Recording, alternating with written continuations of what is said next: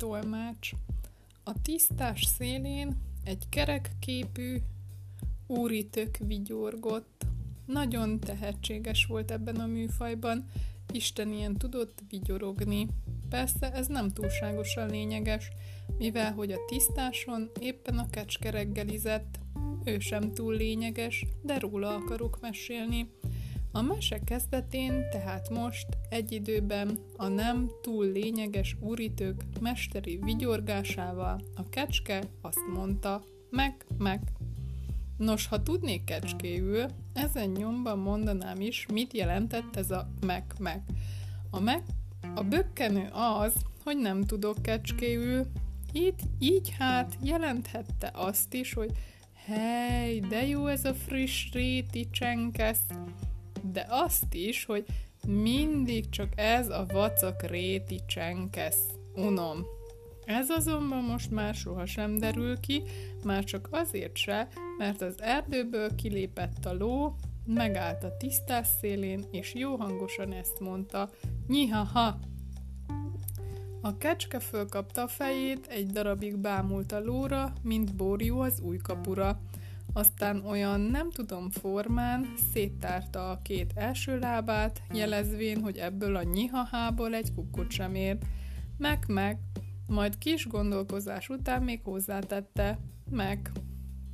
A ló megrántotta vállát, egyúttal a fejét is ráztas, azt mondta, nyihaha, ami jelenthette azt is, hogy nem értem, de esetleg azt is, hogy jó napot, nem tudom, sajnos nem tudok lóul. Nagyobb baj, hogy a kecske sem tudott. Közelebb léptek egymáshoz. Nyihaha, nyihaha, magyarázta a ló. Meg, meg, próbálkozott a kecske. Jó lassan, tagolta, mondta, hát ha így megérti a ló, de nem értette. A kecske búsan vakarta a feje búbját, a ló meg minden erejét összeszedve gondolkozott.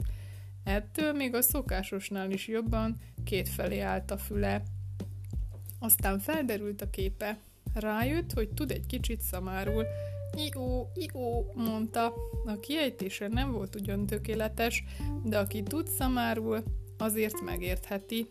A kecske azonban szamárul sem tudott, de ha már a ló idegen nyelven beszélt, ő sem akart szégyenben maradni, megszólalt birkául, azaz, ahogy az előkelőbbek mondják, juhul, be, mondta. A ló rázta a fejét, nem tudott birkául. Már-már úgy tűnt, sohasem vergődnek zöldágra. Ekkor az úritök észrevette a nyulat, és kiáltozni kezdett neki, úritőkül. Erre az időre még a vigyorgást is abba hagyta.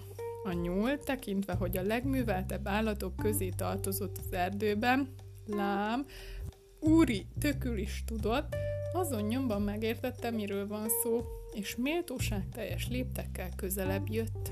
Legszívesebben futott volna, de hát ilyen nagy tudású állathoz ugye nem illik az ugrifüles futkárózás. Na, csak mondjátok, mondta. Szerencsére én minden nyelven beszélek. Ebbe a mondatba kicsit belepirult, mert az az igazság, hogy őzül éppen, hogy csak makogott valamit, és sárga rigóul meg pacsírtául nem tudott egy kukkot sem. De azért rendes kis állat volt, legalább elpirult, ha hazudott. A ló meg a kecske nagyon megörült neki. Nyihá-há, mondta a ló. Mik meg? Mik meg? kérdezte izgatottan a nyulat a kecske. Azt mondja, hogy meg-meg, tolmácsolta a nyúl. A kecske arca földerült, és boldogan mondta, meg, meg, meg, meg. Nyiha, nyiha, kérdezte most a ló. A nyúl fordított. Azt mondja a kecske, hogy nyiha-ha, világosította fel a lovat. A ló meg a kecske összenevettek, és barátságosan lapogatták egymás lapockáját. Ezt a kecske unta meg előbb, karon fogta a lovat, oda ballaktak az úritököz, és megették. Vajon jól fordítottam? Tűnődött a nyúl, és a homlokát ráncolta.